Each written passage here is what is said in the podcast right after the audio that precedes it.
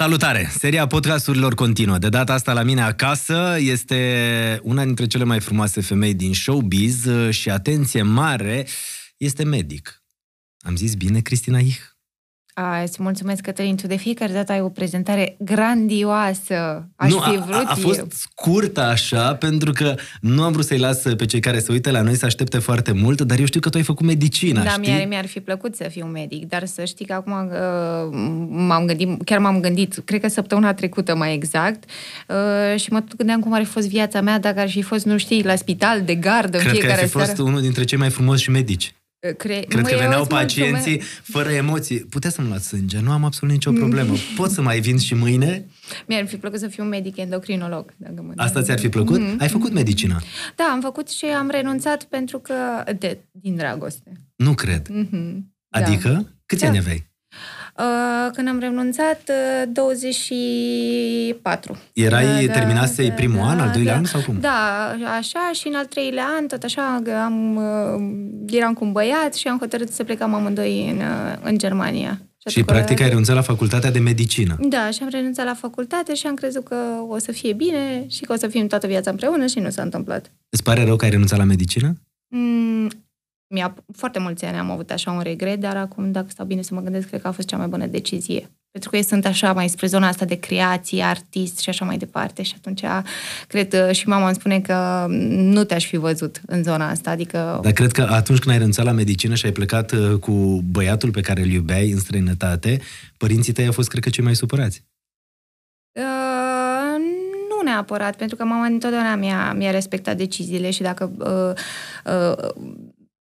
mă vedea că nu sunt fericită 100% și că fac lucruri doar ca să demonstrez că eu nu sunt doar o fată drăguță. Eu mereu am spus asta de foarte multe ori, că eu a trebuit să demonstrez foarte mult. Și atunci, și când am doar la medicină, a fost așa, ca o ambiție pentru mine, stați că vă arăt eu vouă, că și eu pot. Ai avut de pierdut din cauza asta, Cristina Ich, pentru că, fiind o femeie foarte frumoasă, oamenii te catalogau, e frumoasă, iar tu simțeai nevoia să-i spui, hei, pe lângă faptul că sunt frumoasă, eu am și ceva în cap, sunt și deșteaptă și pot să fac ceva. Adică trebuia să faci un efort să le spui oamenilor treaba asta. Devine, bineînțeles că ești și flatant și te simți bine în momentul când ți se spune sau că primești complimente, că ar fi aberant din viață.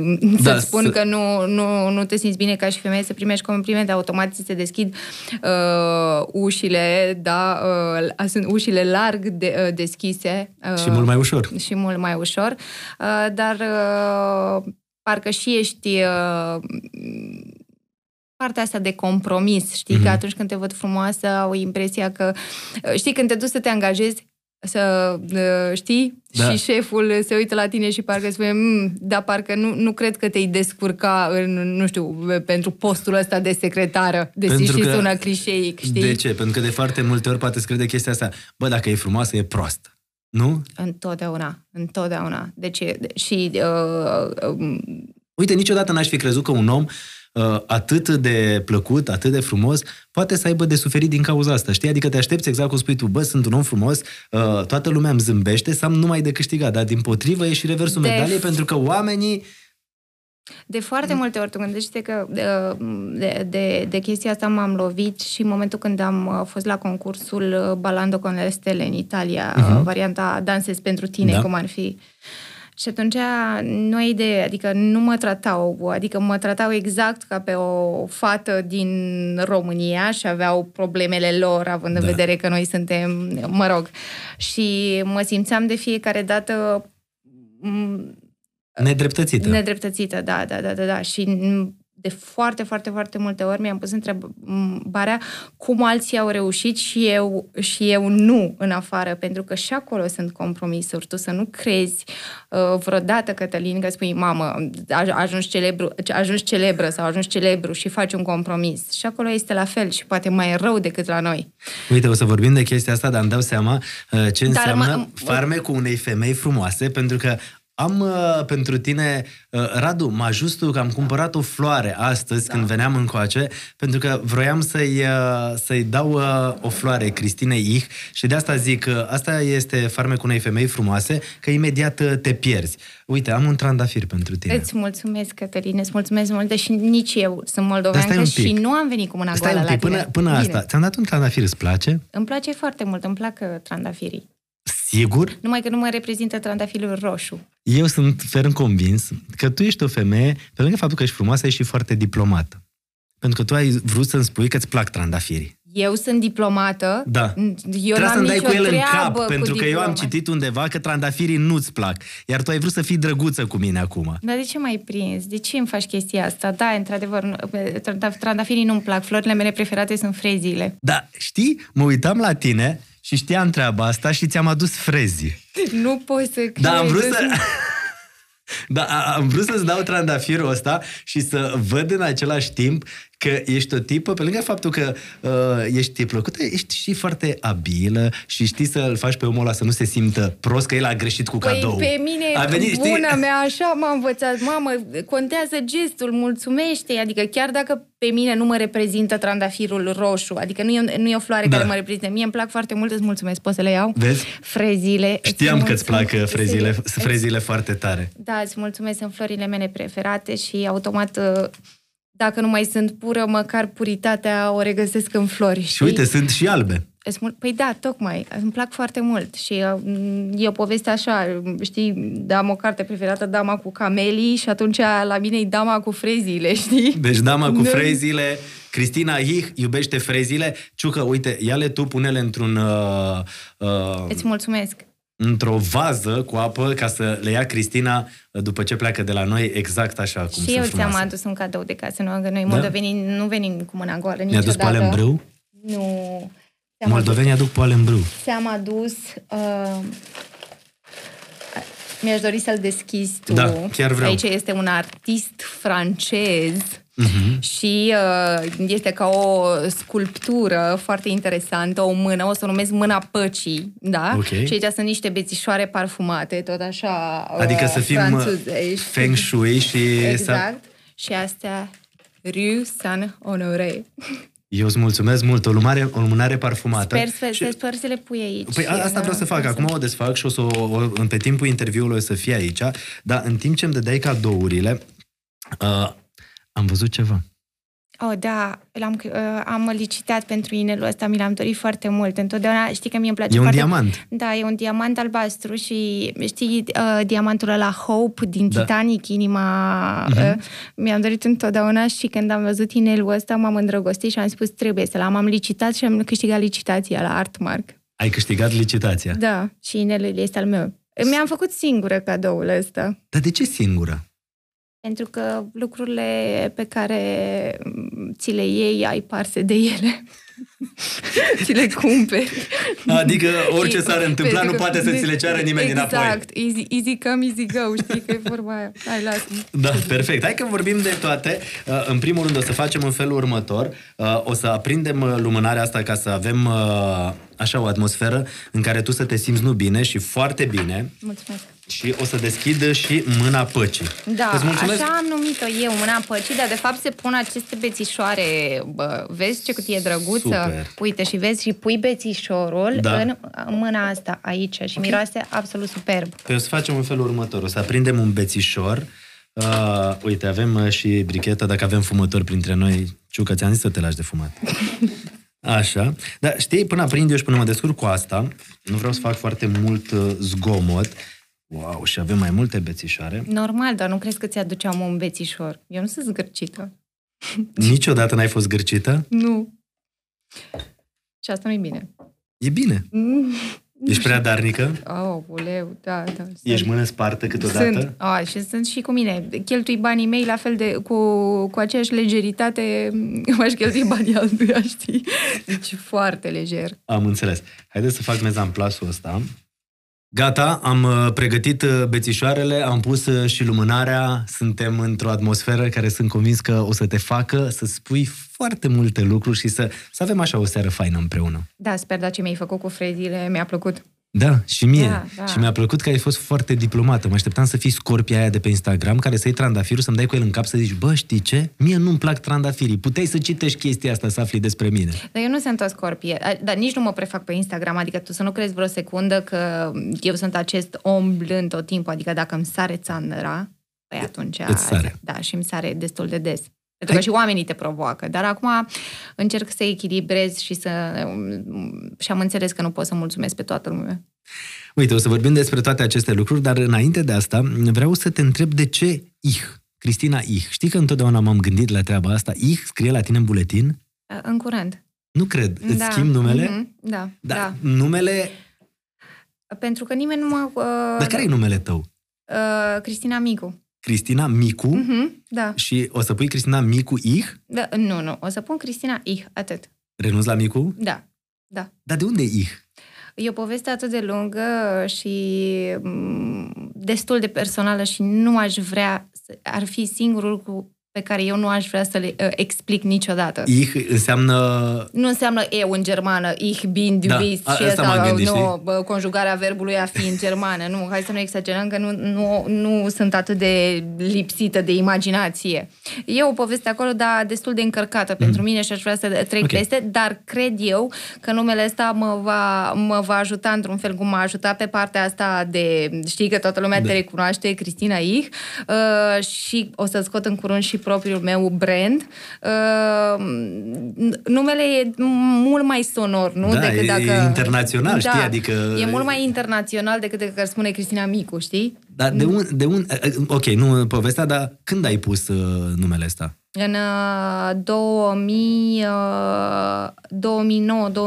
2009-2010. Atunci m-am prezentat cu numele ăsta. Deci adică în 2010... El nu exista, deci în 2010 a apărut platforma de Instagram, dacă te amintești bine. Deci eu cu numele ăsta deja mă prezentam tuturor oamenilor pe care îi cunoșteam la momentul respectiv. Adică eu spuneam Cristina Ich, nu spuneam niciodată Cristina Micu. Adică nici, nu a fost o chestie, îmi fac o platforma asta de Instagram sau Facebook și vreau să... Tu aveai numele ăsta, dar atunci a devenit public. Da, nu-l foloseam. Părinții tăi ce au zis? Știi, tu ești totuși Micu, nu ești Ich. Acum ce o să zică rudele, oamenii care ne cunosc, uite, ți-e rușine de numele nostru? Ce faci? Nu mai spui că te cheamă Micu? Probabil. Acolo este... E sensibilă treaba asta. Este situația pe care nu vreau să o dezvolt. De asta îți spun. Mama mea poartă cu totul alt nume, iar tatăl meu, care e tatăl meu vitreg, dar eu spun tată, atunci are alt nume și nu ar avea cum să se supere că nu îl folosesc. Deci povestea ta este una foarte interesantă. Ai zis mama mea, tatăl meu vitreg, tatăl biologic. Da. Da, există, dar nu vreau să... Da, probabil că da. Să-i dea Dumnezeu sănătate, nu? Nu știu.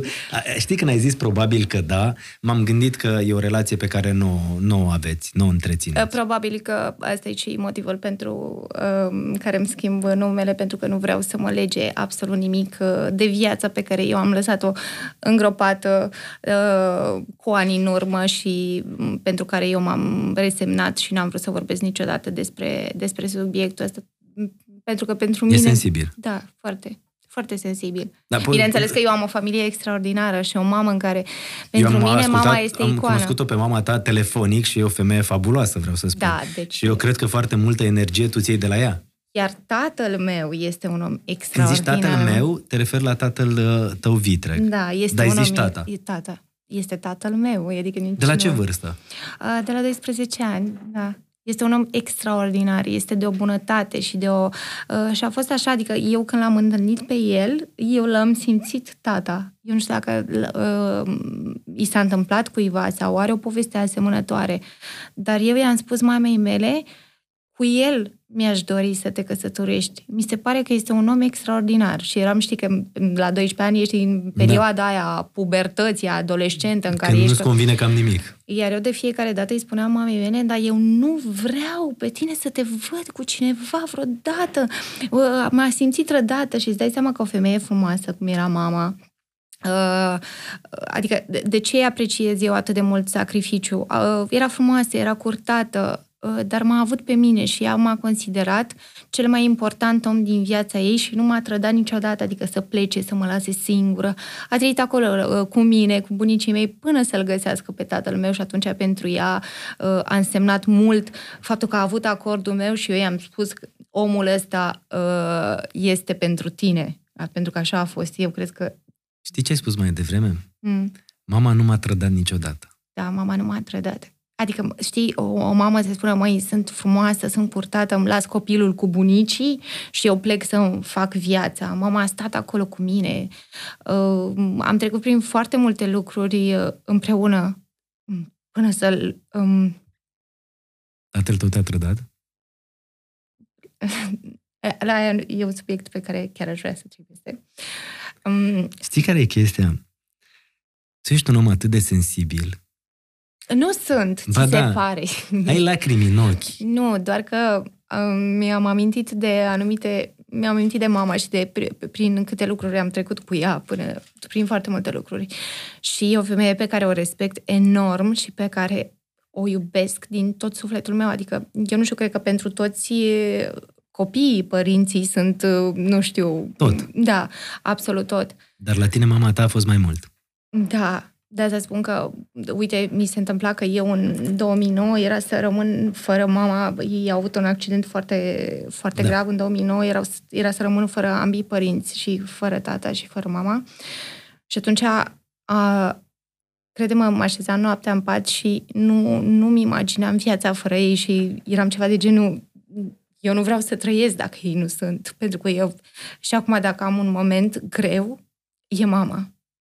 Sau e tata, care mă îmbărbătează foarte tare. Mă încearcă că m-a găsit chiar în perioada aia în care eu aveam nevoie de mâna unui bărbat, știi, să-mi spună, băi, fată, nu ai voie să fii... Știi că puterea ți-o dă tatăl. Încrederea, o să vezi și tu, la Eva, ți-o dă tata care îți spune că ești frumoasă, tata care îți spune că ești cea mai bună. Și atunci... Tu când nu le ai, și mai târziu aveam să caut tata în toți oamenii din viața mea.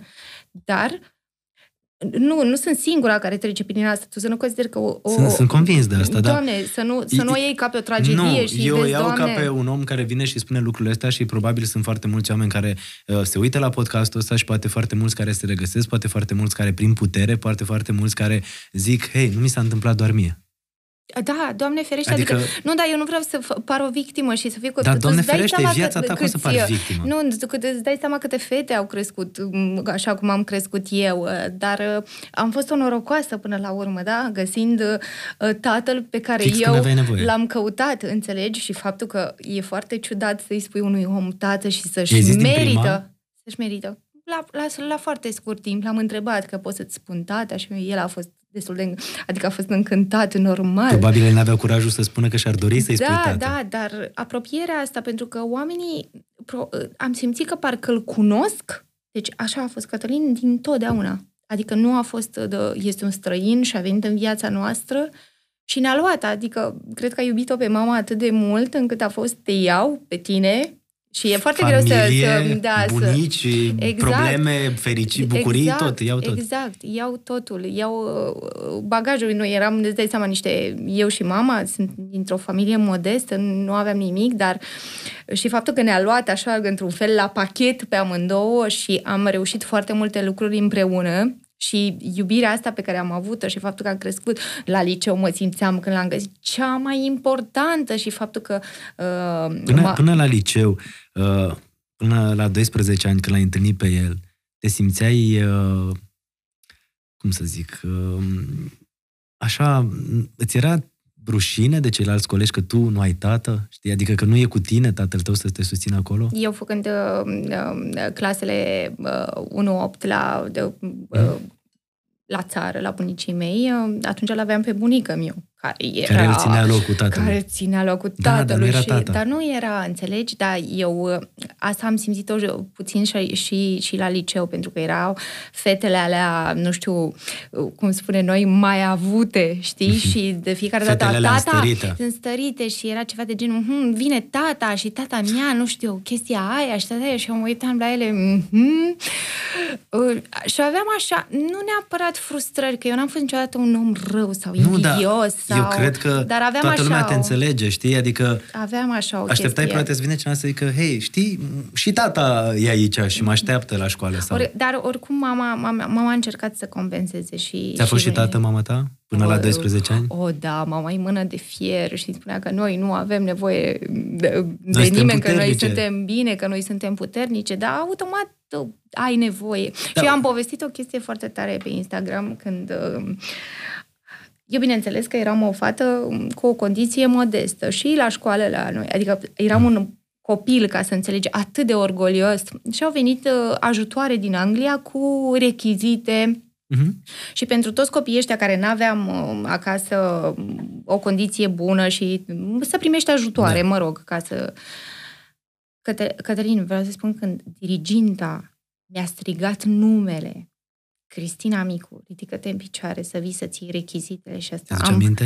Da, am început să plâng isteric și l-am spus în felul următor: nu mă mai tratați ca pe o săracă.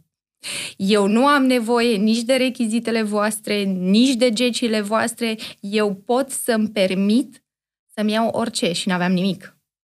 Dar de ce ai simțit chestia asta? Am simțit pentru că... Și am spus să le dăruiască copiilor care au mai multă nevoie.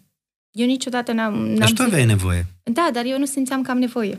Eu întotdeauna am gândit și nu am considerat că trebuie să mă limitez.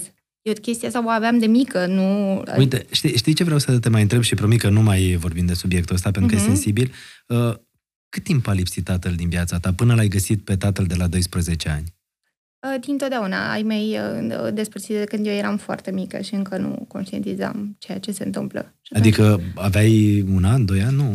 Da, cam 2 ani. Ceva. Adică o vârstă când oricum nu, vorba ta, da, nu puteai să conștientizezi. Să... Exact, exact. Dintotdeauna. Dar ți-am spus că adică... bunicii mei au avut adică un tact ca să nu simți lipsa asta. Da, ca să nu simți lipsa asta. Și ne-am dus la ei, ne-am mutat acolo cu ei și mirosul, soba, lemnele care trosneau în sobă. Și eu mi-aduc aminte de copilăria mea, n-ai cum să uiți astea. Da, da.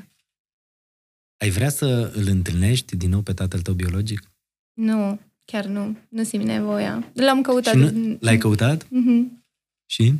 Știi de ce te întreb dacă ai vrea să-l întâlnești? Tu ai vrea să-l întâlnești sau n-ai vrea să-l întâlnești pentru că poate mama ta ar suferi?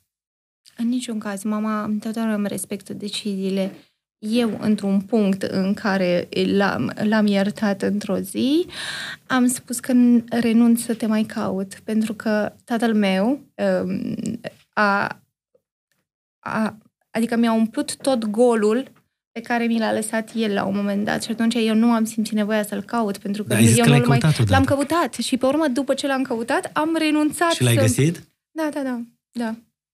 Dar și când l-am găsit, n-am mai vrut să-l mai văd, adică am plecat. A fost foarte scurtă întâlnirea? Nu am mai vrut. În momentul... El nu locuiește în țară și m-am dus. Și în momentul când am vrut să-l întâlnesc, în ziua respectivă am și renunțat. Am spus că nu mai vreau să te mai văd și am plecat. Adică ai făcut toți pașii ăștia, plecasei din țară, aflasei unde poți să te întâlnești, da, trebuia să te duci să te întâlnești, să-i spui, da, și ai plecat. Da, da. Nu eram pregătită. Era el ca și căutat? Cum... Nu. Dar el știe de tine? Da, bineînțeles. Știe că ești Cristina Ich, că ai aproape 1 milion de urmăritori pe Instagram, că ești o persoană? Bineînțeles, adică te știu vecinii, poate te recunosc vecinii, oamenii din satul tău, unde ai copilărit și crezi că nu... Bineînțeles. Mi-a plăcut foarte mult ce ai zis mai devreme, că mama ta s-a simțit ușurată când tu i-ai dat ok-ul. Da, ok. Dar nu, dar e... Pentru că cred că pentru ea cel mai important lucru era ca tu să fii fericită. Exact. Și am crescut foarte fericită, adică eu, deși a fost un șoc că am povestit într-o emisiune subiectul ăsta care nu-mi face foarte bine și oamenii nu se așteptau, pentru că eu l-am tratat întotdeauna, adică pentru mine este tatăl meu și va rămâne pentru toată viața. El și atât. Adică nu caut pe altcineva. Cam asta a fost în mare, așa, copilăria, până ai dat la medicină, de la medicină ai plecat în străinătate pentru că te-ai îndrăgostit. Era primul bărbat pe care îl iubeai? Nu era primul bărbat. Era bărbatul care ți-a luat mințile. Da, într-un fel sau altul. Și am hotărât să plec cu el, da, pentru că el era... Mama lui era nemțoaică, taică-ți român, și avea o casă acolo. Și a spus, uite, vreau să plec să mă angajez și așa mai departe și vrei să vii cu mine? Și i-am spus, da, normal, știi, când te dragostea aia, îndrăgostea aia de început, da, e oarbă. Și atunci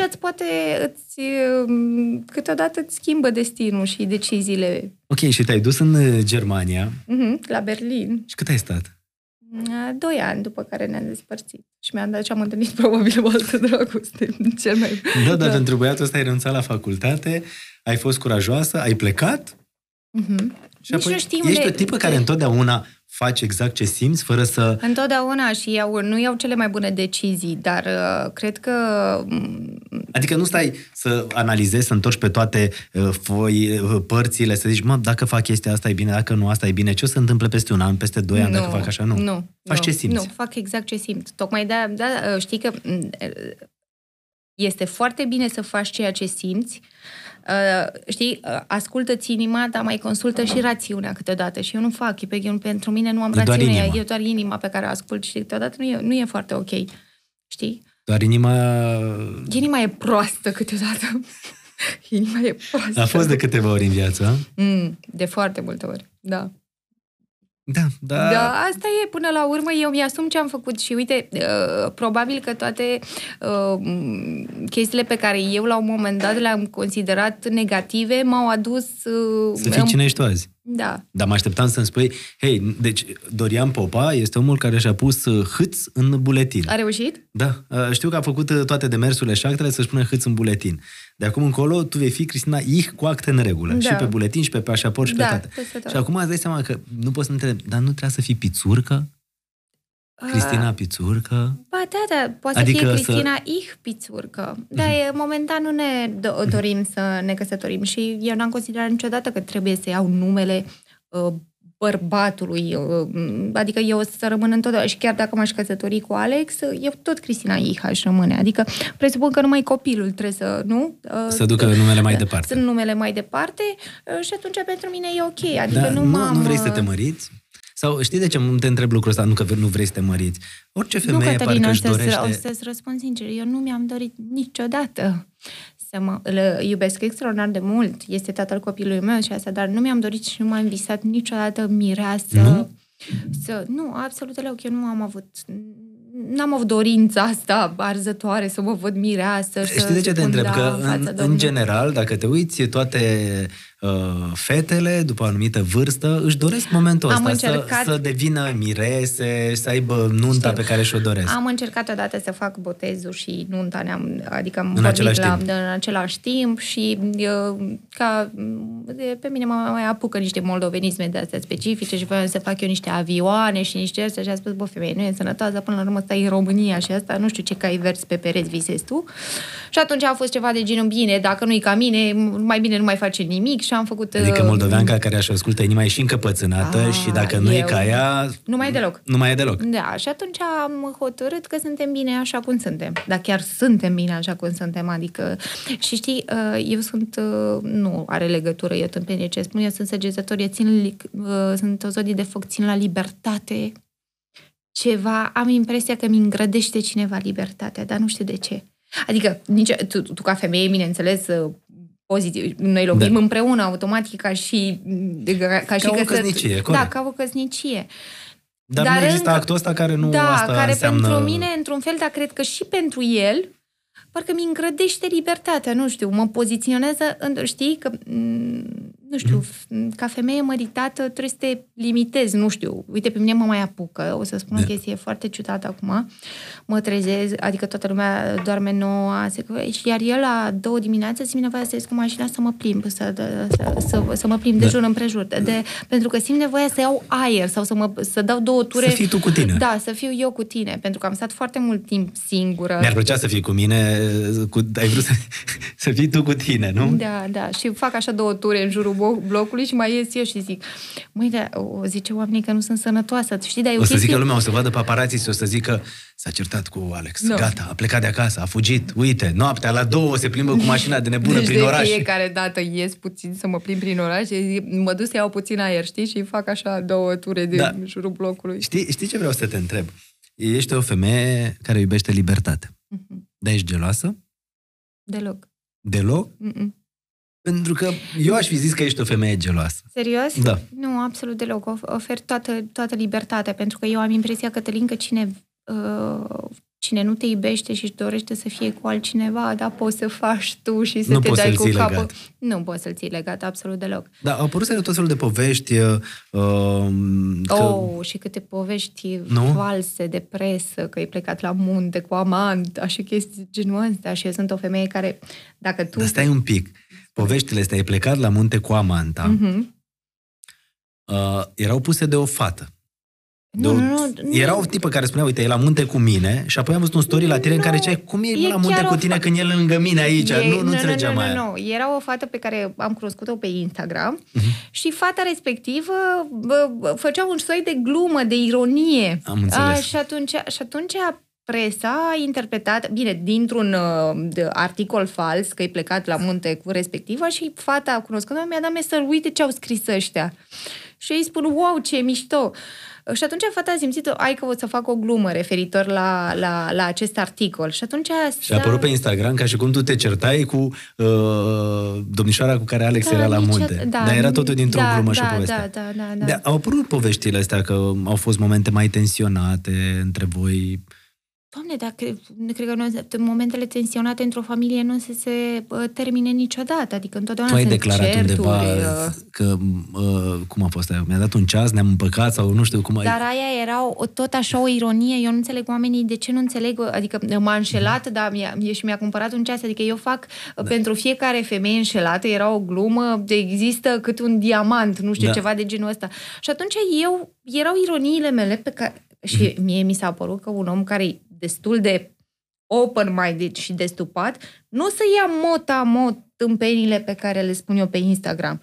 Și atunci, a doua zi, mare articol, cum l-a iertat Cristina Ich pe Alex Pițurcă, și cu un ceas de... Nu știu, adică, pentru că tu faci super performanță în online. Și toată lumea știe chestia asta, premii. Poate publicul tău din online înțelegea gluma asta. Dar gluma asta dusă în ziare, în presă, și nu mai era înțeleasă de alți oameni care își făceau o părere și ziceau normal, are probleme cu bărbatul, i-a cumpărat un ceas. Pentru că oamenii nu te cunoșteau din online și că făceai o glumă. Eu nu cred că o femeie poate fi atât de... Adică demnitatea nu ți-o poate cumpăra nimeni și cred că și ei au înțeles că nicio femeie nu poate fi într-un fel sau altul bătaia de joc a niciunui bărbat, adică oricât l-ai iubi sau poate să-ți aducă luna de pe cer sau nu știu ce diamant. Nu poți tu ca persoană publică să fie adevărat un articol de genul ăsta că ești înșelată și tu să treci peste și să spui că ai trecut peste cu un ceas și tu să crezi că e adevărat. Dar știi că sunt niște exemple care sunt chiar reale. Eu știu. Dar nu vorbim de ele. Nu. Eu știu. Spune-mi, cum ai ajuns să te urmărească atât de mulți oameni? Care e secretul? Eu, în mare parte, aș intui și aș putea să spun. Sinceritatea ta debordantă, modul tău foarte relaxat de a spune lucrurile. Autenticitate. Și în același timp, clar, un plus și frumusețea, că nu putem să negăm asta. Păi, oamenii știe că atunci când întâlnești un bărbat, este o atracție fizică, așa e și pentru oameni, că puteam eu, de asta am și lucrat în comedie alături de Bromania. El a fost oarecum primul dintre oamenii care te-a ajutat să intri în lumea asta online, exact. Bromania. Da, i-am scris un mesaj, avea primul lui filmuleț a fost cu Adina Galupa, mi se pare actrița, dacă o știi, și era un filmuleț, el s-a aruncat de pe pod și îi spunea, tu ești fata care o iubesc. Și ea îi spune, pe care? Și atunci el se aruncă pe pod. Și i-am dat un mesaj, avea 200 de followers. Și i-am spus, Doamne, ce mișto de joci.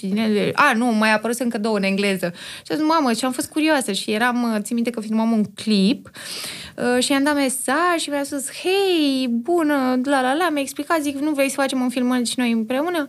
Și am fost printre primele filmulețe. Știi, mie nu-mi plac, stai să spun filmulețe, mie nu-mi plac băieții ăștia frumoși, cu mușchi, care se spală, știi? Și așa era filmulețul. Am făcut, a bubuit și am continuat. Și filmulețul cu care am avut foarte, foarte mare succes a fost Dragoste de la primul claxon, 64 de milioane pe YouTube. Superb! Da. Și vrei să fii cocalar. Înțeles. Da, de care nu avea cum să prinde, vezi, numele Vrei să fii cocalar. Și eram pițipoanga. Erai pițiponcă. Dar tu nu te ferești să fii pe internet exact așa cum simți tu.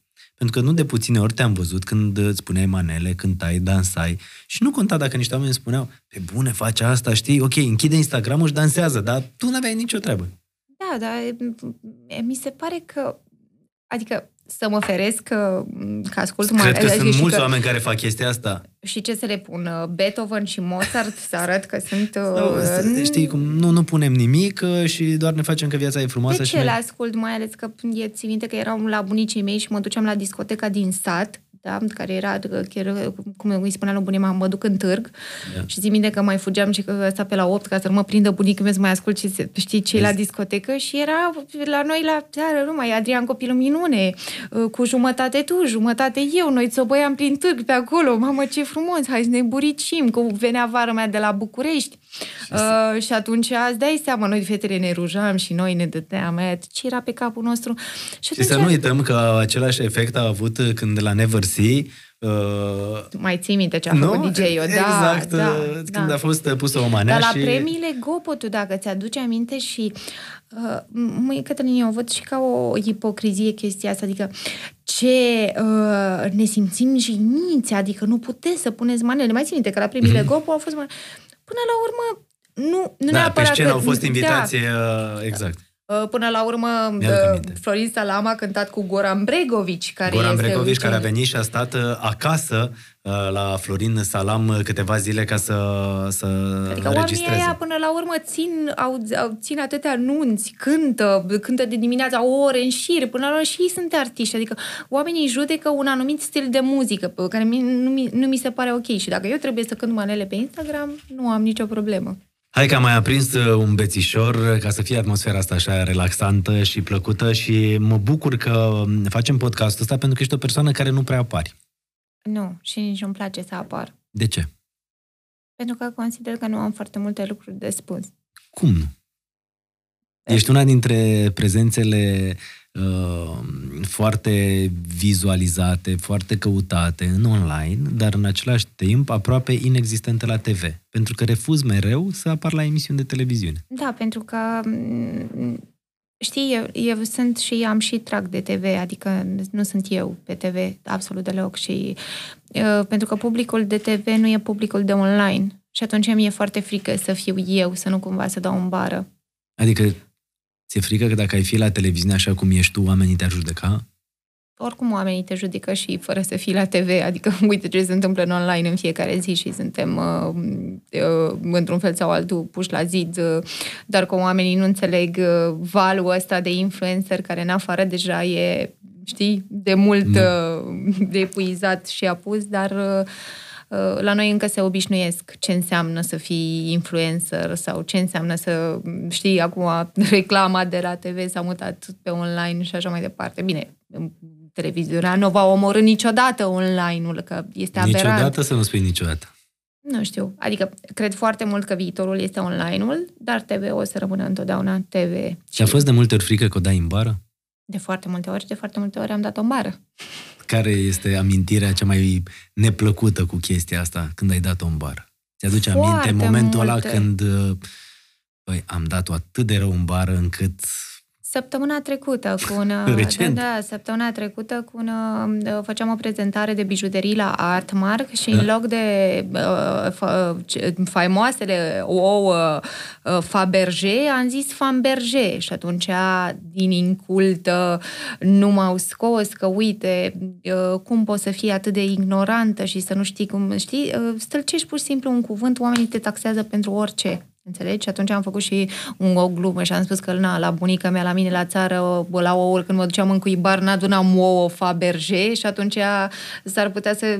nu puneam pe mile ouă Fabergé, luam ouă. Și a salvat gluma asta sau mai rău a făcut? Nu, a salvat-o într-un fel, pentru că eu știu să...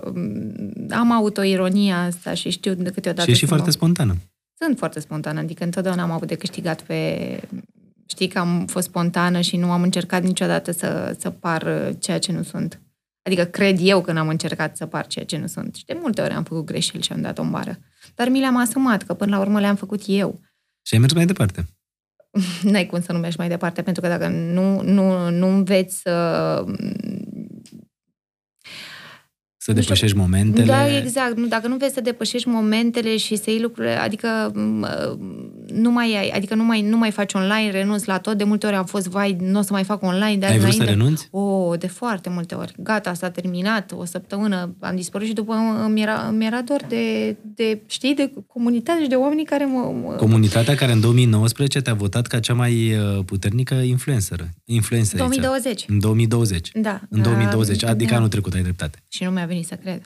Am avut atât de multe voturi. Adică că a fost votul publicului până la urmă. Adică oamenii chiar apreciază ceea ce faci tu. Și îmi spuneau, Cristi, îți mulțumim din suflet pentru tot ce ne-ai învățat, știi? Și încrederea asta pe care am dat-o fetelor, pentru că întotdeauna le spuneam că tu trebuie să te iubești mai mult decât orice pe lumea asta și învață să te iubești. Asta apropo de tata care m-a învățat pe mine până la urmă să mă iubesc. Pe mine mă debusolesc foarte tare când zici tata, pentru că pentru tine tată e doar tatăl de la 12 ani. Da, da, doar da. Omul ăla e tatăl. Da, da, da, da. Și doar el te-a spus...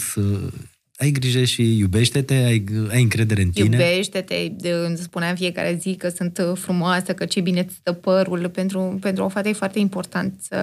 A contat mult. A contat mult, mama era mai critică și el de fiecare dată era atât de drăguț să-mi spună că da, am o zi bună, că arăt bine, că ești deșteaptă, că ești frumoasă și pentru mine a contat foarte mult. El mai fusese căsătorit? Da, cred că mai fusese și el căsătorit. Dar nu mai avea copii. Da, da, nu. Erai practic primul copil. Da. Eram specială pentru el. Și ai rămas specială. Da, și sunt în continuare și el pentru mine, bineînțeles. Dacă mâine ar dispărea Instagram-ul, Facebook-ul, YouTube-ul, toate platformele astea online, unde faci performanță, ce ai lucra, ce ai face? Cine ar fi Cristina Ich? Cred că pe zona asta de artă, care chiar l-am spus fetelor, că mi-ar plăcea să lucrez tot așa, să vând tablouri sau să lucrez tot în zona asta. Că, știi, am văzut că și tu ai tablouri, Craioveanu, da. În spate. Da, toate tablourile sunt de la Costin Craioveanu, un pictor fabulos. Mie îmi place foarte mult tot ceea ce face el. Și acasă am foarte multe tablouri de la Craioveanu. Acasă, aici, la podcast, am tablouri de la Craioveanu. Și deci te-ai vedea făcând artă, vânzând tablouri. Da. M-aș poziționa în zona aia, mi face plăcere. Uite, acum când am participat la licitația asta cu bijuterii, astăzi se licita argintărie și îmi plăcea foarte mult, pentru că, chiar când am ajuns la Artmark, le spuneam, vai, uite, pictorul ăsta e Piliuță, ăsta e Ciucurencu, ăsta e Leca, adică îi recunoșteam de fiecare dată, știam care e pictorul bine cotat, care nu e exact. Foarte bine cotat. Știi poveștile lor. Mai e un pictor foarte bun acum, român, care este extraordinar. De Ghena, zici? Da. Fabulos. Tu ai văzut, este fabulos. Și a ajuns să vândă tablouri cu milioane de euro. Milioane de euro. Este incredibil. Și ce... Bine, da, mai ai acasă tablouri de Piliuță sau tablouri celebre? Nu. Investești în genul ăsta? Acum îmi fac apartamentul și chiar mi-am ales de la Artmark niște tablouri absolut superbe. Bine. Adică investești în zona asta? De acum încolo vreau să investesc. De acum încolo vreau să investesc. Da, îmi plac și argintăriile, îmi plac și cărțile vechi, îmi plac și... Adică, deși eu n-am trăit așa, îmi place zona asta de creație, de pictură, de tot ce e frumos. N-ai trăit așa pentru că mai devreme îmi spuneai că n-aveai nimic, că ți era rușine să iei ajutoare, iar acum... Da, vrei să ai zona asta. Da, vreau să am zona asta, întotdeauna. Bine, o aveam și pe mătușa mea, care era foarte bine, știi, era de mătușa mult... bogată? Da, mătușa bogată, care întotdeauna mă lua venea cu vara mea și mă lua de la bunicii mei și mă ducea la mare, la munte, adică nu eram chiar atât de toate hainele de la vara mea veneau la mine și atunci mă lăudam. Și le erau de firmă. Da, exact, și atunci eram foarte mândră la școală, știi, pentru că le aveam de la ea. Dacă era de foarte mulți ani plecat în străinătate, plecat ca și inginer la o fabrică din Egipt, da. Și atunci ei erau foarte bine poziționați și atunci știam și eu, la ei văzusem tablou, la ei văzusem o bibliotecă de cărți grandioase, adică nu eram chiar venită cu pluta. Și la un moment dat fata aia săracă, care n-avea nimic, se uita și le spunea, sau își spunea în gând, o să ajung și eu. Da, și eu nu o să mă dau bătuta. Știi, ca un buret proiecte din ăla eram, am absorbit tot ce era frumos, adică îmi plăcea, știam să apreciez frumosul, adică nu eram chiar și luam, de la fiecare luam, adică l-ascultam pe unchiul meu când, nu știu, vorbea despre o carte sau ascultam pe varmea care era aia de citea de dimineață până seara și o întrebam mereu, dar ce citești acum? Kafka? Dar ce citești acum? Tolstoi? Dar ce citești acum? Știi? Și eu eram aia, zic, măi, trebuie să am și eu acces la informație, trebuie să mă înveți pe mine ce să citești și multe am luat de la ea. Uite, poate asta e un mesaj foarte bun pentru cei care ne ascultă acum. Accesul la educație și mereu să înveți și să afli lucruri te poate ajuta în viață foarte mult. Și a fost foarte important pentru că și mama m-a lăsat foarte liberă adică niciodată nu mi-a spus n-ai voie să faci aia, n-ai voie să faci aia, adică mi-a explicat orice nelămburire și nedumerire aveam, întotdeauna ea încerca să-mi explice, adică niciodată n-am fost curioasă, nu știu, să mă apuc la 15-16 ani de fumat, că nu știu, o vedeam pe mama de dimineață până seara, știi că fuma și spuneam, dar nu mai suport mirosul ăsta, tot când o să te lași de fumat. Și mai târziu, pe la 19 ani, m-am apucat și eu de fumat. Știi, adică nu... Mama a fost destul, m-a lăsat destul de... liberă. Mm-hmm. Asta e un lucru bun. Și să-mi iau pentru că te și responsabiliza, să nu dezamăgești. Pentru că mie mi se pare că pentru tine există așa. Mama ta trec enorm de multe poziții, clar, tatăl tău, da, care e tatăl de la 12 ani, da, și apoi probabil, mă rog, sunt convins că e copilul. Mama, copilul e copilul, tot face parte din tine, e mama tata și restul, copilul e parte din mine, deci nici nu-l mai pun pentru că e parte din mine, dar e mama, tata și restul, eu nu-mi imaginez... Alex e pe locul... Nu, dar familia mă refer ca să-i simt că sunt din sângele meu, că aparțin, că eu am crescut cu ei. Alex e cu tot altă dragoste, nu pot să compar dragostea de mamă cu dragostea de, știi, față de un bărbat, adică eu cred că n-are nicio legătură. Cum ai cunoscut pe Alex?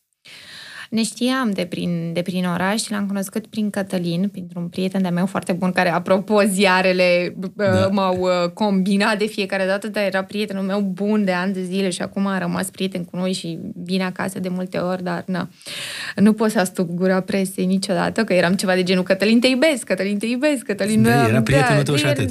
E prietenul meu și atât. Și el ți-a făcut cunoștință cu Alex? Da, și eram într-un moment în care sufeream așa destul de mult și mă simțeam singură și a zis că hai să-ți fac cunoștință cu băiat și mi-a făcut cunoștință cu Alex. Și a fost dragoste la prima vedere? Da, a fost oribil. Adică nu, a fost oribil pentru că avea impresia că n-am mai văzut bărbat în viața mea, adică era puțin caragios. Maica mea a zis că sunt ceva de nerecunoscut și maica mea, cum citea foarte mult presă și chiar credea că tot ce se scrie, bine a observat și cu mine, că nu neapărat că toate articole sunt adică mama ta te-ai dus și ai spus, mamă, l-am cunoscut pe Alex Pițurcă. Mama ta a căutat pe Google și a zis, pe bune, mamă? Mama a spus, mama, nu pot să cred, dar tu ai văzut că el cu femeile, acum se combină cu una, acum o lasă, acum asta, tu vrei să pățești la fel? Dar ce, mamă, eu sunt toate femeile? Știi, atunci m-am enervat, adică de ce judeci un om după aparențe? Că fiecare, știi, există acea femeie care te potolește la un moment dat. Iar tu ești femeia care l-ai potolit pe Alex Pițurcă? Nu există așa ceva, nu cred în schimbările astea, nu. Dacă nu crezi în schimbările astea... eu nu cred că oamenii se schimbă, oamenii se pot îndrăgosti și pot iubi și atunci, pentru că te iubesc pe tine foarte mult, nu acceptă a doua sau a treia persoană în viață, dar eu nu cred că ei se schimbă și devin deodată, nu mai devin monogam și nu mai există o altă, adică e net valabil, adică e o chestie pe care o susțin și pe Instagram de fiecare dată, nu vii tu sau îl controlezi și îi spun hop, stop, ai un copil cu mine și n-ai voie să faci absolut nimic, știi? Eu nu cred în chestiile astea. Doar pur și simplu cred că mă iubește și momentan nu simte nevoia de altcineva. Dar zici momentan, te gândești vreodată că s-ar putea să plece? Dar cine-ți garantează? Plec părinții, da, păi iubiții. Adică n-ai băga mâna în foc. Eu? Dar n-aș băga mâna în foc pentru nimeni, eu n-aș băga mâna în foc, nu mă refer la asta, pentru mine, eu nu știu ce mă apucă pe mine să fac, nu știu ce fac mâine, dar n-aș putea să am încredere 100% sau să dau încredere, pentru că dacă m-aș dezamăgi, ar fi crunt și de asta eu nu fac așteptări din partea nimănui. Și copiii nu-ți asigură viitorul alături de un bărbat. Niciodată. Faptul că l-am făcut pe Noah dintr-o dragoste de asta nebunească și inconștientă, știi că a fost din partea amândurora chestia asta, După 3 luni am spus, mă băiete, eu sunt însărcinată și el ceva de genul, la pucă și ei o criză de asta de râs și am spus, dar ce se pare atât de amuzant? Mișto, îmi spune. Păi zi, dar mai zi ceva în afară de asta.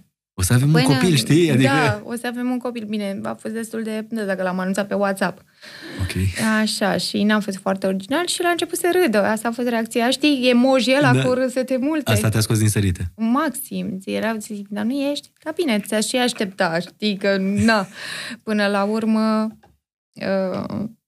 Știm și noi cum se fac copiii, dar a fost așa, eu m-am bucurat, adică cred că a fost persoana potrivită pentru mine. Și este în continuare persoana potrivită, pentru că amândoi avem așa un dezechilibru, adică suntem 2 copii cu un alt copil.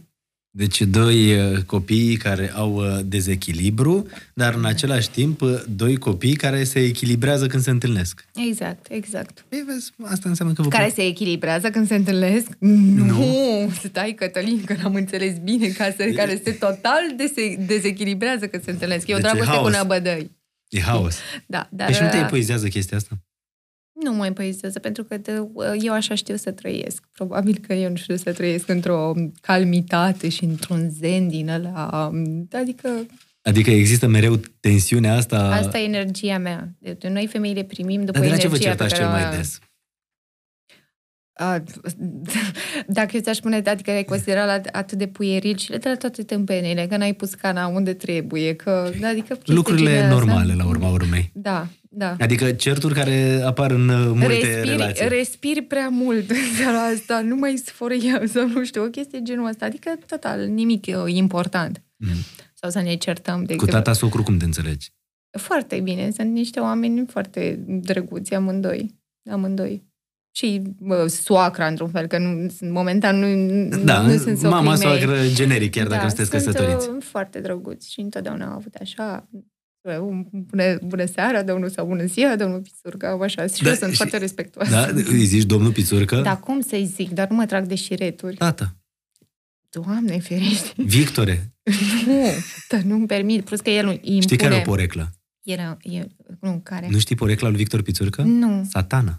Nu pot să cred. De ce? Dar n-are nicio legătură, că el e un om destul de blând, așa, cum l-am cunoscut. Adică cred că are legătură cu fotbalul, nu știu, chestia asta. Serios? Nu, deci n-are nicio legătură. E și e foarte pașnic, așa, și foarte calm. Adică chiar o calmitate care te poate scoate din sărite, să vezi cât e de calm. Și cred că oricum a găsit o rețetă de tinerețe fără bătrânețe, pentru că am văzut niște fotografii făcute niște paparații, iar Victor Pițurcă neschimbat de acum 20 de ani. Dar tu știi că mănâncă mâncare bio, adică numai de la fermă, el niciodată nu mănâncă, nu știu ce să ducă, să-și ia carne din comerț și așa mai departe, aleargă 5 km în fiecare zi, adică se și întreține, are un stil de viață foarte sănătos și atunci normal că arată și bine, nu arată incredibil. Deci eu când l-am văzut, am avut un șoc, pentru că nu venea să cred că o persoană la 60 ceva de ani... Adică e tata socru, credeam că e fratele tău. Da, nu, e bine și ei seamănă foarte bine între ei, dar arată extraordinar de bine, da. Alex, e și el la fel de atent cu dieta, cu... Da, aleargă, la fel că și Alex. În 2 ani face și el 40 de ani, deci aleargă, are grijă ceea ce mănâncă. Care e diferența de vârstă între voi? 7 ani. Da, 7 ani. Da, și el e, deci, la fel de atent cu toate lucrurile astea. Da, este atent. Păi, dar n-are cum că se moștenește, știi? Adică, trebuie să aibă grijă într-un fel, că nu poate să arate fiul mai rău decât tatăl și automat trebuie să se... Dar arată foarte bine și Alex. Foarte, foarte bine. De fapt, de asta m-am îndrăgostit de el, nu? Că era un băiat frumos, înalt. Acum am o întrebare. Mi-a venit în cap o întrebare. Spune-mi. Nu cred că e de podcast, cred că mergea la emisiune întrebarea asta. Nu știu, te-ai gândit vreodată că poate... Dar mai vii?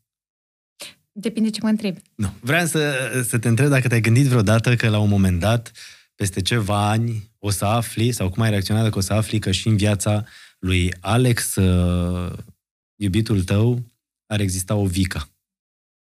De ce mă întrebi asta? Asta mi-a venit din discuția asta. Știi că vorbeam de și gata. Mergem mai departe. Trecem. Perfect. Haideți să trecem mai clar mai departe. Știi ce vreau să te întreb, Cristina? Tu în străinătate ai lucrat foarte mult. Da. Și ai lucrat pentru reclame, pentru tot felul de... Poți să zic și pentru reviste. Imaginează că lucram cu una dintre cele mai bune agenții, că și Bucu l-am arătat pe Instagram de multe ori. Lucram cu AMG, care e una din... Și, Doamne, nu vreți să știi cât ați suferit pe acolo. În afară că muream de foame, că nu vreți să știi cum sunt la castinguri. Da, asta vreau să zic. Tu, ca să ajungi acolo și să faci toate lucrurile astea, chiar mureai de foame, pentru că te înfometai? Nu pentru că mă înfometam. Pentru că ți se cerea viața, să ai... viața în Londra era atât de scumpă și tu, de exemplu, îți dădeau agenția, îți dădea 75 de lire pe săptămână ca tu să întreții și îi dădeai înapoi în caz de tu aveai un job.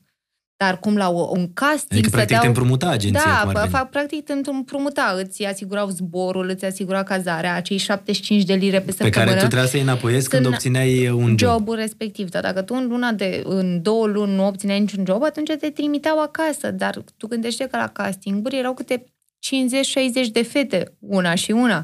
Și atunci ce era important? Aia să fie foarte slabă. Eu nu mă încadram exact, pentru că de fiecare dată plecam de la job plângând și îmi spuneau... De ce nu te încădai? Nu erai slabă? Nu eram atât de slabă pe cât voiau ei, pentru că era încă pornise moda asta cu modelele androgine și așa mai departe, mult mai slabă decât sunt eu acum, deși eu par slabă. Acum câte kilograme ai? 54. Și ai 1,76. Păi și de asta zic că... Trebuia să am undeva în jurul de 49-50 de kilograme, ceva de genul. 49 de kilograme? Și îmi spuneau, you are way too fat. You are way too fat, Cristina. Și eram ceva de genul, ok, I will lose weight, știi? Și eram ceva de genul, nu mai mâncam. Dar trebuie să te îmbolnăvești. Dar ce dureri de stomac aveam, că la un moment dat nu mai mâncam, ca de naiba să ajung să iau castingul respectiv, ca să pot să-mi plătesc anumite chestii, că nu ajungeam să plătesc și să iau joburile respective. Și de ce vrei să faci asta? Și nu se mai purta modelul ăla de față comercială. Venise modelul ăla androgin, mult mai bine sculptat la față, știi, mult mai... Știi, nu modelele alea care erau foarte comerciale, foarte frumușele. Și de ce făceai treaba asta? Pentru că undeva în interiorul tău vrei să le arăți celor care, nu știu, cu care copilărisei tu la țară și mătușul, știi, uite, eu am reușit. Crezi că am reușit în străinătate. Pe podium, îți dau un exemplu la un brand celebru de acum, cred că se uita bunica mea de la țară sau vecinii de pe gard de Jacques Mus și că faci nu știu, pentru Chanel vreo campanie. O mai știi pe aia? Aia mică, frumoasă, Cristina a ajuns mare, mă. A ajuns mare, e străinătate. Voiam și eu să reușesc, Cătălin, pe un plan și am zis că chestia asta, dacă tot îmi spuneau că sunt drăguță și participasem la Miss România... Deci hai să luăm așa, Miss România, în străinătate pentru cine ai lucrat? Nu, m-a trimis o agenție mamă din România, că aveam de fiecare dată o agenție mamă, MRA-ul, și atunci te trimiteau în afară. Prima dată am plecat la Milano. În 2009 mi-am schimbat agenția și am plecat la Londra. Ții minte? Și atunci a fost... Pentru ce branduri cele mai mari pentru care ai lucrat? Nu, am lucrat pentru, din asta acum, adică pentru niște...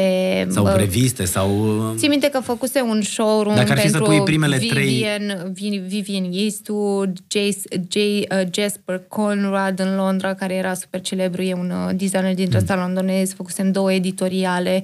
Știu că am plâns foarte tare când am pierdut un casting pentru Pantene, că nu mă luaseră pe mine. Vai, cât am plâns. Atunci îmi venea să mă dau cu capul de pere. Să-ți mulci părul, să zici cum?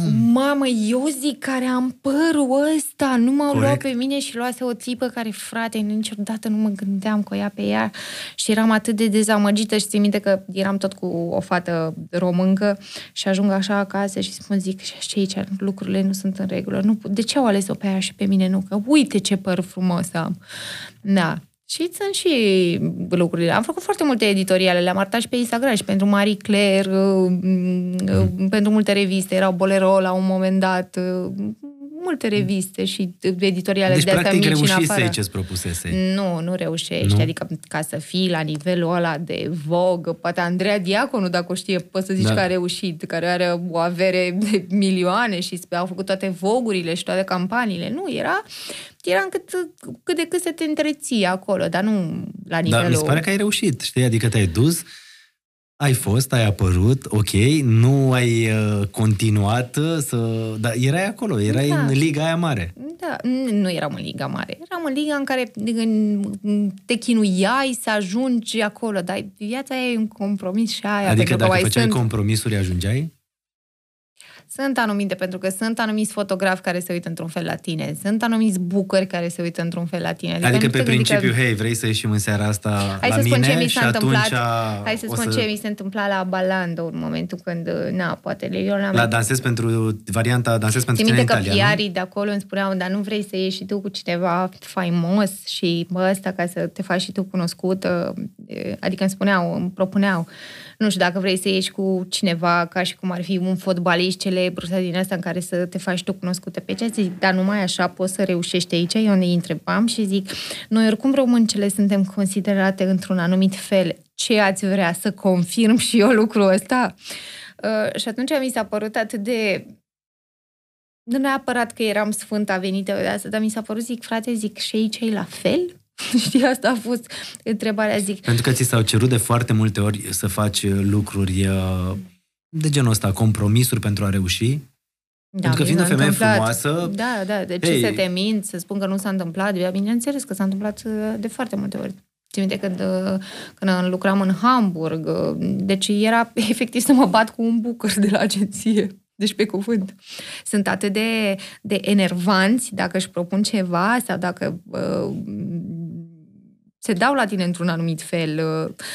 Mă rog, mi s-au întâmplat foarte multe chestii destul de nasoale, nu vreau să mi le mai amintesc pe acum pe toate. Ai făcut vreodată vreun compromis?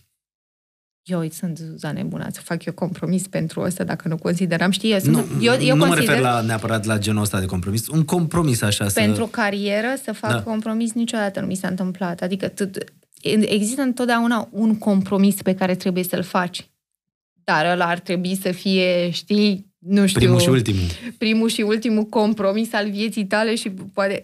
Toate adică eu nu cred... că nu i s-a întâmplat nimănui în viața asta să nu fie pus într-un punct să accepte ceva și... Dar vorbim de lucruri foarte mari, că și în afară, tu dacă ți amintești modelele anilor 90, că era Cindy Crawford și era soția lui Richard Gere, mai ții minte, sau Richard Gere, sau faimoasa relație dintre Linda Evangelista și... și poveștile cu Naomi Campbell și toate. Exact, care fusese cu Fabio Briatore și era mai departe. Adică și ele aveau...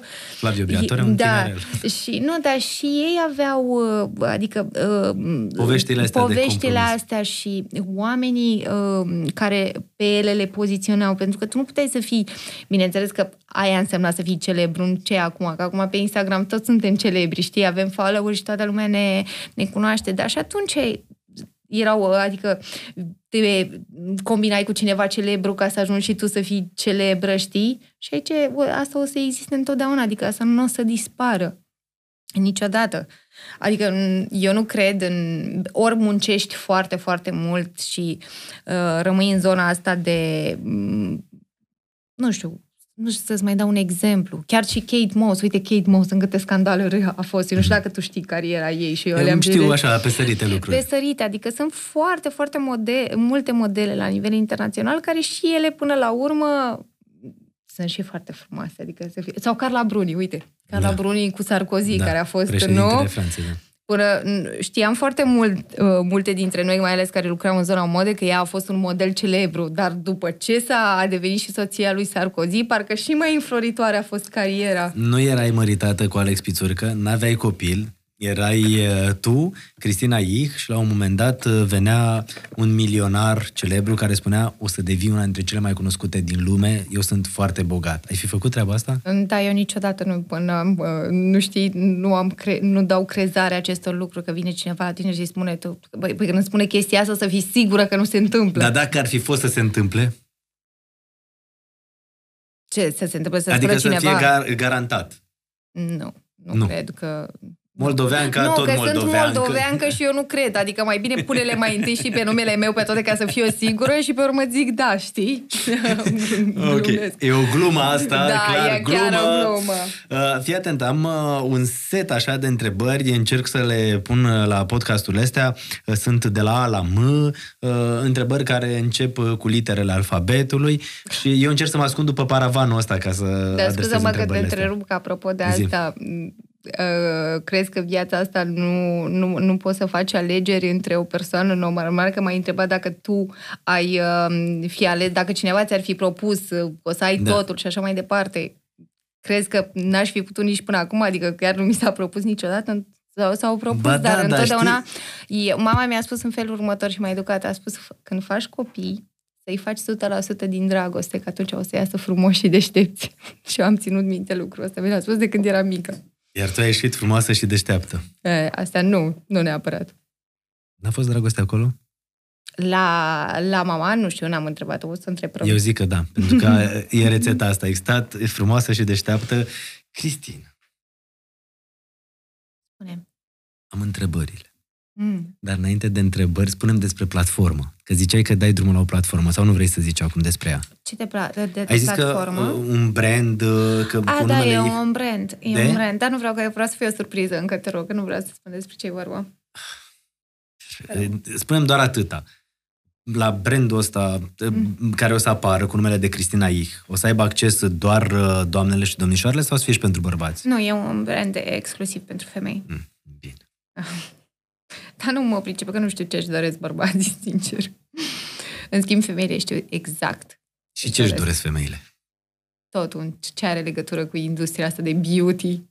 Cu cât le înfrumusețăm, cu atâta le dăm ceea ce își doresc. Deci dacă vrei să cucerești o femeie, trebuie să ai grijă întotdeauna la cum arată. La cum arată. Să-i oferi lucruri care să o facă și mai frumoasă. Exact. Hai să spun întrebările de la A la M. Și te întreb așa foarte deschis dacă ai avut o aventură cu mai multe... Dacă ai avut vreo aventură cu vreo femeie. Nu, niciodată. Adică aventură înseamnă să ai o relație de presupun că... Da, o aventură femeie. Acum te-am întrebat și întrebarea n-are nicio tentă greșită, pentru că am văzut pictorialul pe care l-ai făcut cu Alina Ceaușan. Care ai văzut, știu că abia ne atingem buzele în acele astea. Te-ai pupat cu o fată pe buze. Parcă era prima dată când te pup cu o fată. Da, vreau să spun că pictorialul ăla mi s-a părut senzațional la urma urmei, știi? A fost ceva super curajos și super memorabil. Și n-ai idee câte branduri a făcut asta. Au făcut asta, dar de asta zic, dar de asta am încercat, adică nu trebuie... Te-ai simțit stânjenită? Ți-a zis cineva? Ce faci? Te pup cu o fată? Nu, în afară de cei din... Bine, ai văzut și tu, presupun că te-ai uitat puțin, nu? Ce s-a întâmplat? Nu? Că am văzut doar fotografiile pe Instagram, am văzut pictorialul, știu că era pentru o campanie. Au fost deranjați cei din comunitatea LGBTQ+. Chiar, am auzit și povestea asta. Știi că ei consideră că ei sunt judecați în momentul când apar, știi, pe stradă, dacă se pupă, dacă se țin de mână, și atunci noi ca hetero nu trebuia să facem chestia asta, adică noi suntem acceptați. Eu cred că nicio secundă nu te-ai gândit la așa ceva. Niciodată. Se numește ceva de genul, nu mai țin minte, e o chestie de asta tot așa americanizată. Dar era o chestie pe care n-ai făcut-o... Eu nici măcar nu știam. Adică a fost pur și simplu o campanie, a fost... Queerbaiting, nu știu, o chestie de asta se numește. Nu, s-ar putea să nu pronunț bine. Mă rog, ca și cum noi suntem acceptate că ne pupăm două femei hetero, dar ei nu se pot pupa și sunt, știi că toată lumea e ceva de genul, ce drăguț, ce mișto e campania, știi? E o chestie sensibilă, dar în același timp sunt convins că nu cred că vreo secundă v-ați gândit să deranjați. Eu cel puțin și nu cred că nici Alina, în niciun caz, mai ales că avem atât de mulți prieteni care fac parte din comunitatea LGBTQ și n-am fi vrut să deranjăm pe nimeni pe zona asta, dar până la urmă a fost o campanie de marketing, dacă te uiți pe pagina Dolce & Gabbana și așa mai departe, adică sunt cam, adică nu știu de ce li s-a părut mai mult, dar poate e too much și pentru România, într-un fel sau altul. Adică noi... Am mai zis odată pe Instagram că ce fac americanii nu putem să facem și noi. Apropo că mă refeream la Cardi B, știi? Că presupun că ei urmări și tu posting-urile care sunt mind-blowing. Da, ea e așa și în muzică și în tot ce face, știi? Adică și e ok, dar tu îți dai seama dacă am face noi. Da, n-ar mai fi ok. Exact. Corect. Hai să trecem la întrebare cu B. Dacă ar fi să-mi spui băutura ta preferată, zici să te-ai relaxat. Întrebările astea sunt să te cunoaște mai bine. Da. Ce, te referi la alcool? Da. Eu nu beau alcool. Atunci un suc, un ceva. Știi, a fost Teo Danavid, de exemplu, spunea sucul de roșii sau... Sucul de roșii? Nu-mi place nicio băutură. Apă îmi place foarte mult. Apă să fie. Da, apă să fie. Eu nu beau deloc alcool. Bei 2 litri de apă pe zi? 1,5 litru, nu știu, 1 litru, dar nu apuc 2, sigur, 100%. Dacă ai primi... Nu, la întrebarea cu ce? Cum îl cheamă pe bărbatul după care ai suferit cel mai mult? Nu există. Ai plecat în Germania, ai renunțat la facultate. Da, și ce? Crezi că am suferit cel mai mult? Eu după toată lumea suferit. Știi că fiecare bărbat de iubirea vieții tale suferi cel mai mult? Nu există așa ceva, că de fiecare experiență îți aduce... Deci toți o apă și un pământ, ce a fost, a fost, ce e, e. A fost, exact. Nu există cel mai mult am suferit după. Nu există. Am suferit pentru fiecare. Uite, am întrebat asta cu dacă ai primi 1.000.000 de euro, ți-ar garanta cineva că ai ajunge nu știu cât de cunoscută, dacă ai face un compromis, am lămurit-o ceva mai devreme. Dar poate am primit 1.000.000, de ce nu ți-ai pus întrebare? De ce zici dacă ai avea 1.000.000 de euro? Ai 1.000.000 de euro? Doamne, nici dacă l-aș avea, cred că n-aș spune asta pe post. Investești în criptomonede? Da. Investești? Da, acum voiam să-mi iau Bitcoin și după ce am văzut că a crescut la nu știu cât, m-am înnebunit, știi? Și ai zis, de ce n-am făcut asta mai de mult? Da. Dar până acum n-ai nicio criptomonedă? Nu, are Alex. Multe? Are. Bitcoin? Nu. Ethereum?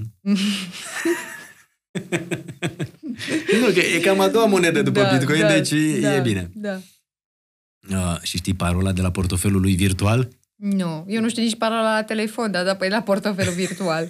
Deci fiecare cu bitcoinii lui și cu portofelele lui. Acum, întrebarea cu ei este dacă e adevărat că ți s-au făcut tot felul de avansuri de persoane publice. Fie că au fost bărbați, fie că au fost, nu știu, din partea cealaltă. Nu. Persoane publice, nu? Niciodată. Uite, imaginează că eu mănânc de... Cred că am 10 ani de când mănânc singură la restaurant, n-a avut nimeni vreodată. De ce ești inaccesibilă? Vrei să spui că n-ai primit niciodată mesaje înainte să știe lumea că ești cu Alex Pițurcă, de la alți fotbaliști, n-ai primit mesaje de la cântăreți, de la artiști, de la prezentatori? Pe cuvânt. Uite, o să-ți dau Instagram-ul meu și dacă tu îmi vezi un singur mesaj de la un bărbat... Nu acum, tu. Nu. Zic înainte să te mări, să ai o relație cu Alex. Niciodată. Niciodată? Nici măcar o dată. Adică de la o persoană publică, cunoscută, de la... Niciodată. Niciodată. Îți dau cuvântul meu. Adică... Da, te cred. Mi se pare că e o greșeală undeva. Ți-ar spune da. Poate nu verificai mesajele. Nu, e adevărat. Nu, niciodată. Nu am primit vreun mesaj public să spun ceva, vreau să fiu cu tine, că îmi place tine. Nu. Când te cerți cu partenerul, cine face primul pas de împăcare? Când el, când eu. Depinde cine se simte vinovat, știi?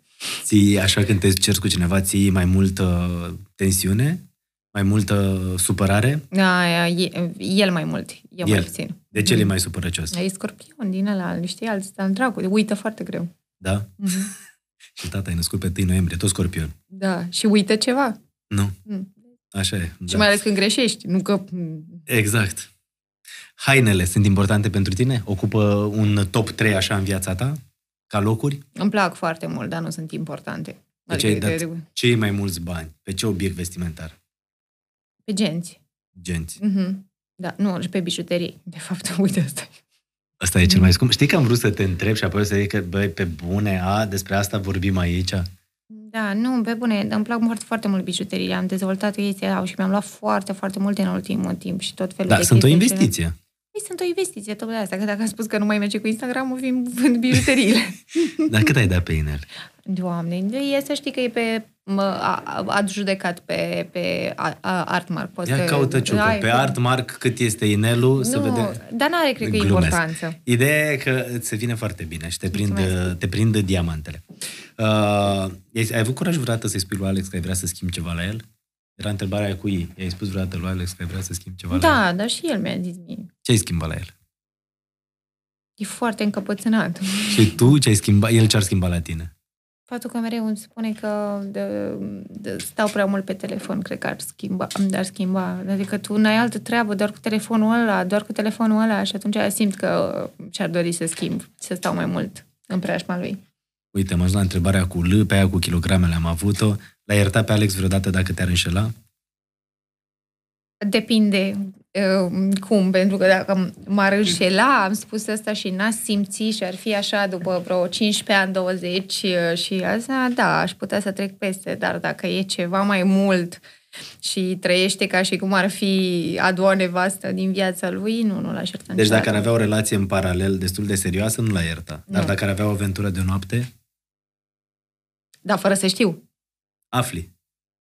Peste o săptămână. De la cine? De la el sau de la altcineva? Că de la, cum spune altcineva, la, eu zilnic primesc danjelată, știi? Și atunci nu am cum să... Te convingi tu 100% că așa e. Cred că aș avea o discuție și a spune ce ți se pare neregulă la mine, am făcut ceva greșit. Deci aici ai mai discuta, dacă ar fi să te înșele. Nu, aș discuta, pentru că de ce să ne discuți? Mai ales când ai un copil, nu poți să te enervezi așa de asta. Le întreb, e ceva neregulă? Nu-ți mai place? Dacă el îmi spune că e ceva neregulă și nu-i mai place de mine, atunci sănătate, numai bine, avem un copil frumos. Și dacă spune, nu, îmi pare rău, nu știu ce a fost în capul meu. Păi ai dreptate, eu nu știu ce a fost în capul tău. Dar să nu se mai întâmple. Da, să nu se mai întâmple. Ce te deranjează cel mai mult la tine? Ce nu-ți place la tine de la aspectul fizic, să zicem? Ce ai modificat tu la tine? Ce ai schimbat tu la tine? Cred că dacă aș fi vrut să modific ceva, cred că aș fi modificat de mult. Că ai făcut vreodată vreo operație estetică? Niciodată. Mi-ai văzut pozele de când eram copil? Ei bine, asta, chestia de asta, o injecție cu acid hialuronic. Ok, operație estetică, zic. Nu, niciodată. Dar ce ai schimbat la tine? Știi că întotdeauna parcă când te uiți, zici, bă, mi-ar plăcea să am... Mi-ar fi plăcut să am fața mai osoasă, mai... Deci de asta zic că... Da, adică mai osoasă, mai ăștia, mai proeminenți, fața un pic mai, așa, mai lată. Mi-ar fi plăcut multe lucruri, dar acum, na, ce să fac? Mă mulțumesc așa cum sunt. Da.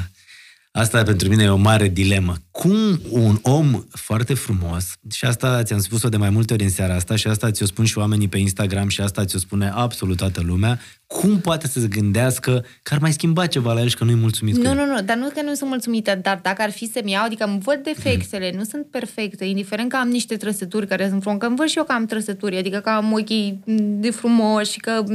Dar asta le văd, dar ce aș schimba dacă mai văd ceva în neregulă? Adică normal că le văd, că dacă stai cum stau eu de dimineață până seara, mă uit în oglindă, stai că mai apărut ceva, atunci îți vezi 200.000 de defecte. 2021, ce-ți dorești tu cel mai mult de la anul ăsta? Să treacă pandemia. Și ce-ți dorești să realizezi, să faci, să obții?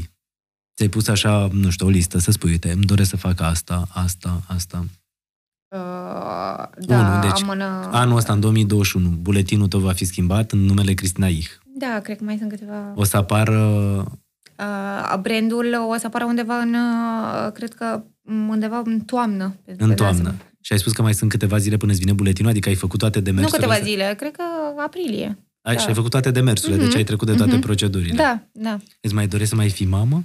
Să devii din nou mamă?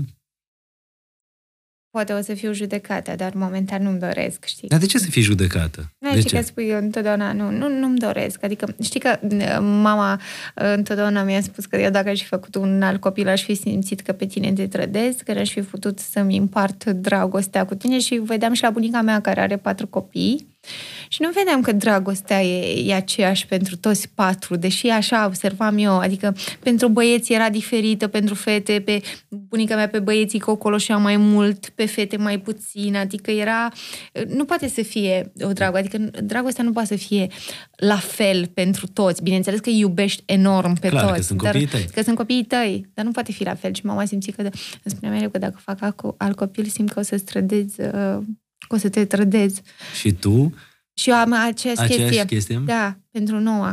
Ai momente când te trezești noaptea și te uiți așa la Noah și zici, nu vreau să cred de copilul meu? De foarte multe ori, nu ai idee. Mă uit așa la el și mă zic, Doamne, dar eu l-am făcut. Da, de foarte multe ori. Și mă liniștește foarte mult să mă uit așa, mă uit câteva minute la el și când sunt și supărate și parcă mă calmez. Dacă îmi doarme el, nu când nu doarme, pentru că atunci îi dau energia mea negativă și chiar nu-mi doresc. Tu crezi în povestea asta cu energii? Că dacă vezi câte cristale am în casă... Da? Dar de unde? Pur și simplu, știi, spune că noi România avem ceva specific, credem în de ochi și în curent. Da, dar știi, am vorbit cu doctorul Mihai la emisiune și chiar există povestea asta cu curentul.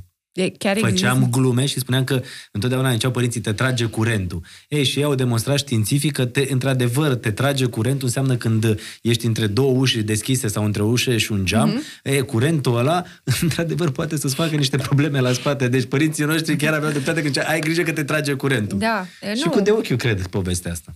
da, cu energiile astea. Păi, da, eu nu mi-explic cum prietena mea, care are de leac ea în chestia asta, între ghinimene, noi de fiecare dată când îi spun, măi, sunt deocheată, fă-mi ceva, plânge, are lacrimi. Măi, plânge, îi curg lacrimile, da, da, da. Dar de ce până atunci nu s-a întâmplat nimic, știi? Eu n-am o explicație. Că, pot să spun, mă rog, la tine înțeleg de ce ești deocheată, pentru că ești foarte frumoasă. Dar nu poți să deochești și de urât. Da, înseamnă că aici a fost nimerit eu, pentru că și mie mi s-a întâmplat o colegă foarte bună de la muncă, la fel să-mi descânte și vedeam cum plânge și cum insenua de lacrimi așa în barbă și ziceam pe bune, deci energiile oamenilor, da, care de uneori sunt bune, uneori sunt poate puțin mai bune.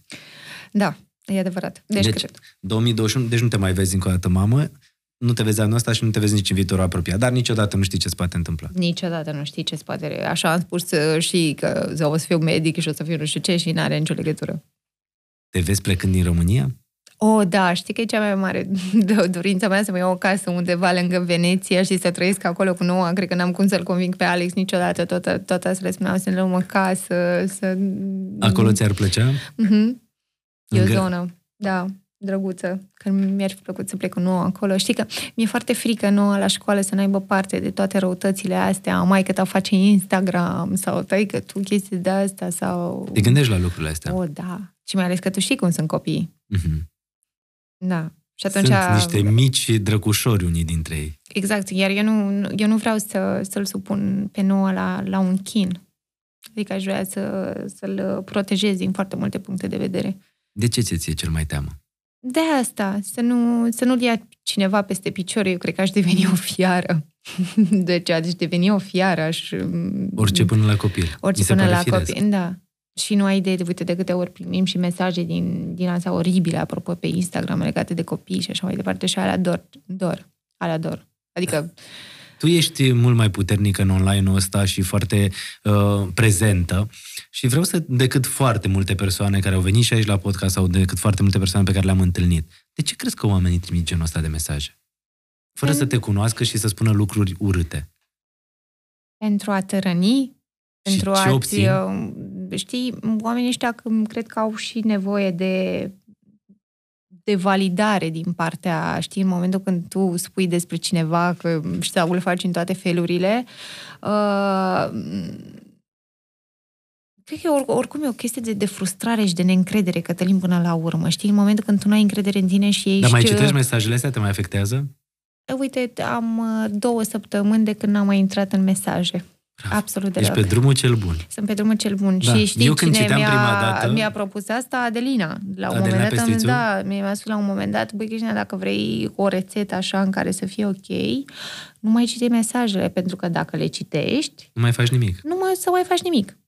Să știi că și eu fac chestia asta de ceva ani și putem să-ți dăm un exemplu foarte clar de mesaje care nu erau tocmai plăcute, pe care le primeam fie la emisiune, fie după postările pe Instagram, iar când încercai să vorbești cu oamenii ăia, faptul că îi băgai în seamă, imediat veneau cu alte mesaje. A, dar îmi pare rău că am zis așa ceva, dar eu chiar nu mă gândeam, dar ce de gașcă sunteți, dar ce oameni faini, știi? Și atunci am gândit că oamenii ăștia care îți trimit mesajele astea cu răutate, pe lângă faptul că nici nu cred, sunt și niște oameni foarte...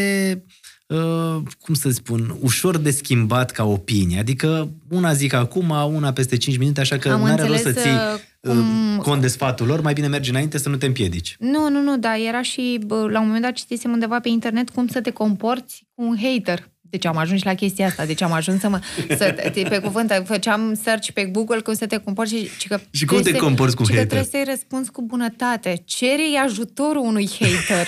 Și eram ceva de genul, what the fuck? Cum să-i cer ajutorul unui hater? Adică cu ce ar putea să mă ajute? Adică asta mă jură de mama, de tata, de bărbat și o cer ajutorul. O psihologie inversă, să-l faci pe el să se simtă că este bun de ceva. Da, e o chestie din asta. Nu, Doamne, cum să-i cer ajutorul? Hai, știi... Fiu, tu e așa, bărbatul și așa, iar tu ești o proastă. Hei, nu vrei și pe mine să mă ajut cu ceva? Vreau să fiu deșteaptă. Cum pot să fac? Ai tu rețeta? Soluția? Nu am ajuns la înțelepciunea încât, știi, aia încât să iert pe toată lumea. Zen. Da, și zen. Deci nu vrei să te muți în India, să devii zen? Știi că așa, asta înseamnă să fii zen, nu? Tu să ierți pe toată lumea, Cred că e un lucru foarte fain să poți să ierți pe toată lumea, dar cred că e mult mai puternic să nu te lași așa afectat și să știi că dacă tu ai un drum al tău să mergi pe el, dacă tu nu faci rău, asta e tot ce contează. Acum, Cătălin, tu realizezi că dacă pe mine m-ar fi afectat atât de rău, nu mai făceam Instagram de foarte multă vreme, adică mă enervez pe moment, dar îți trece. Cât câștigi din online? Pentru că te întreb și lucrul ăsta, exact cum spuneam ceva mai devreme, ai unele dintre cele mai puternice conturi, Cristina Ich, te văd făcând reclame la foarte multe branduri și vreau să te întreb dacă câștigi foarte bine din povestea asta. Câștigi ok. Da? Da, nu te îmbogățești, dar ești ok. Am alergat într-o zi pe la 3 farmacii ca să-mi cumpăr un Humex pe care îl promovai tu la tine pe Instagram. Ți l-ai luat? Da. Și cum ți se pare? Sincer. Foarte bun. Ăla de sinuzită. Dar de asta ți-a zis, adică mă uitam la tine pe Instagram și dar tu știi că majoritatea brandurilor mari cu care lucrez nu a fost promovare la început, adică unul dintre... Ai făcut-o gratis? Nu am făcut-o gratis, mi-am făcut-o pur și simplu, le arătam fetelor ceea ce folosesc eu, iar pe urmă m-au contactat brandurile să lucrez pentru produsele respective. Asta mi se pare foarte tare. De explicat poate unor oameni care nu înțeleg cum face Cristina Ich bani. Uite, la început a făcut promovare brandurilor în care ea credea și cred că ăsta e cel mai important lucru, să crezi în ce promovezi. Da, de foarte multe ori, dacă nu crezi în ceea ce promovezi, dar se și vede, se și simte. Oamenii mă ascultă, mi-ascultă sfaturile și de skincare și așa mai departe, dar adică nu le-aș vinde niciodată gogor să le dau un produs pe care nu-l folosesc. Pentru că tot ce promovezi tu acolo sunt lucruri testate de tine. Da, absolut toate. Ți-am zis, am alergat la 3 farmacii la un moment dat. Da, dar nu se găsea, deci l-am căutat eu. Dar știi de ce? Din cauza ta, pentru că am citit, am văzut la tine pe story. Eu am avut dependență. Și apoi mai vedeam câteva persoane care îți mulțumeau că și ele au folosit. Le pun feedback-ul. Dar ce mai, eu sunt prost să nu mă duc să-mi iau și am căutat și până la urmă... Da, eu pun feedback-ul. N-aveam sinuzită, dar simțeam că am nasul înfundat și vroiam efectiv să-l folosesc. Mă bucur da. Că ți-a plăcut. Adică eu cred că ăsta este un influencer care te determină pe tine când ești în mașină și te uiți la un story sau când faci ceva să te duci și să crezi în omul ăla. Eu am crezut. Îți mulțumesc că ai crezut în mine. Știi serios? Că noi influencerii de obicei nu au foarte mare credibilitate. Nu, mie mi s-a părut că ești foarte credibilă și în același timp, pentru că sunt lucruri pe care tu le folosești și când vorbești despre cremele alea, jur că îmi vine să-mi cumpăr și o creme și stă asta exact așa, știi? Pentru că n-ai nicio... Da. Păi nu, că chiar am avut, eu am dezvoltat o pasiune, că eu am avut probleme pe zona asta cu tenul și atunci, tratându-mă, am încercat fetelor să le vând secretul împreună cu o prietenă de-a mea, de tenului sănătos și așa mai departe. Și atunci am avut și boom-ul ăsta pe beauty, că era mai mult pe fashion și dezvoltare personală, chestii genul ăsta, să vorbesc cu fetele despre relații și așa mai departe. Dar acum sunt foarte deep în industria asta de beauty. Câștigi mult din online? De ce mă întreb? Dar cred că și tu știi cât se câștigă din online. Da, nu știu cât câștigă Cristina Ich. Cred că ok, nu devii milionară. Eu te-am întrebat lucrul ăsta pentru că poate sunt mulți oameni care vor să se apuce, unii oameni care cred că se câștigă sute de milioane și că toți oamenii care sunt pe online sunt milionari și că îi dau bani afară din casă. Dar nu știu de ce au impresia asta. De ce crezi că au impresia asta? Pentru că probabil sunt unii influenceri care îți lasă impresia asta. Dă-mi un exemplu.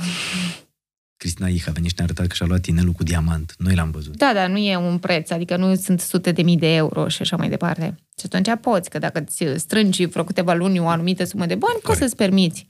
Știi că eu întotdeauna și când eram pe la liceu, îi spuneam mai gămițătă, mai dați-mi 50 de lei, mai îmi dădeau 50 de lei. Și eu le strângeam până îmi luam eu un top din lână sau din asta, adică voiam să-mi iau un produs care să fie de calitate decât 10 și proaste.